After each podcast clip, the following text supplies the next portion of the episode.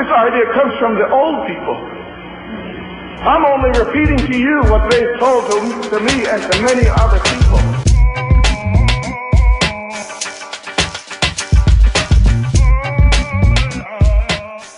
I don't care if you believe we came from stardust, or whether you believe we came from the sturgeon, or whether you believe we came over a land bridge or you believe we came down some coastal migration. You can believe whatever you want to believe.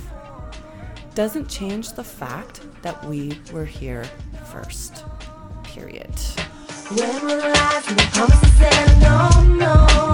Yes, this we can totally agree on. But in any community, many of us are going to have a difference of opinion, from the small things to the big things. But what if our big differences involve whether we should be in the treaty process or not? Now, that's a huge discussion. A swill, Stalo Nation. My name is Teresa Warbis, and we believe in Stalo. Together, we will engage in all things related to our journey towards self government. This podcast, Stalo Signal, is the audio component to our very independent newsletter by the same name. For this episode, I talked to Winona Hall, who has strong opinions about a lot of things, but I'll let her introduce herself. My name is Winona Hall. I'm from the Hall family from Skowkale. My dad is the late Bob Hall Sr., and my mom is a settler, Donna Kickbush. And my paternal grandparents are the late Gordon and Blossom Hall from Skowkale. And my maternal grandparents are uh, settlers Margaret Kickbush and the late Don Kickbush. And I currently live and reside on the Skowkale First Nations community. So I'm currently um, an associate professor at the University of the Fraser Valley, teaching in the Indigenous Studies program. I um, did my PhD in Indigenous governance, uh, focused on the Stalo people, and I did my master's degree on Stalo justice and what that looks like for our people. And my BA degree was a joint major in criminology and psychology.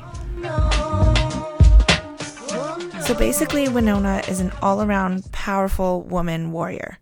She's been outspoken about the BC treaty process, and in our interview, she doesn't mince words. Like this starts with a lie.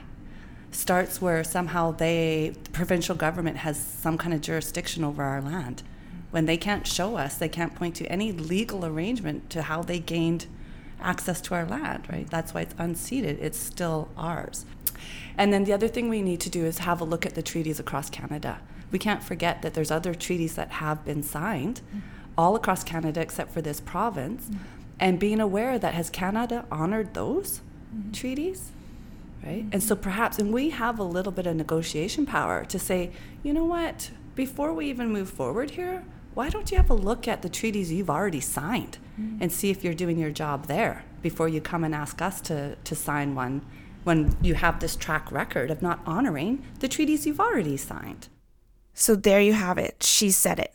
Two arguments that so many of our community members make about why we should not be in treaty. I've heard these before, and yes, this is our land, all of it. Unceded Stelo territory. And yes, Canada has a lot to answer for the way treaties have been implemented in the past. All that said, I do have my own thoughts about the value of the specific work that we, the Stelo Hukwelmuk, are in at the moment. But this is Winona's moment, so let's go deeper into what she has to say. An early experience that I had with some people, which I didn't have the language then, but I do now, was they were using fear as a way to motivate us. And in the moment, I remember feeling that fear and like, what's that about? And that, why? Why are we using fear? So there's things being said like, look out your window. What do you see? And I'm like, a lot of land. No, there's no land left. You need to get on board and sign right away before it's all gone. At the time, the mentality that we had going was, I believe, part of that poverty colonial mentality that just looking at those postage stamps that we call reserves, mm-hmm. Right? Mm-hmm. Look at that little tiny postage stamp. That's all we have left. Mm-hmm. And that's not true. There's lots of land out there. I can't remember when or, or pick a certain moment, but I remember getting a little bit jaded. Like I'm always conscious of where I put my energy, mm. and I always want to put my energy where I feel it's being reciprocated because I believe in that. Like you build and build and build and build, as opposed to places that just deplete. Winona and I talked about so much that this really could be two podcasts. She's talked about how terrible the Indian Act is, which I totally agree and how great it is that the United Nations Declaration on Indigenous People has been acknowledged in the Canadian and BC legislature. She talked about the Indigenous Child Welfare Bill C 92 giving us all jurisdiction over our children, and reminded us that the doctrine of discovery, which supposedly entitled Europeans to lay claim to North America land, has been renounced by courts and churches all over the world. Nobody in their right mind is going to claim that the doctrine of discovery is why we now, why the settlers now own the land.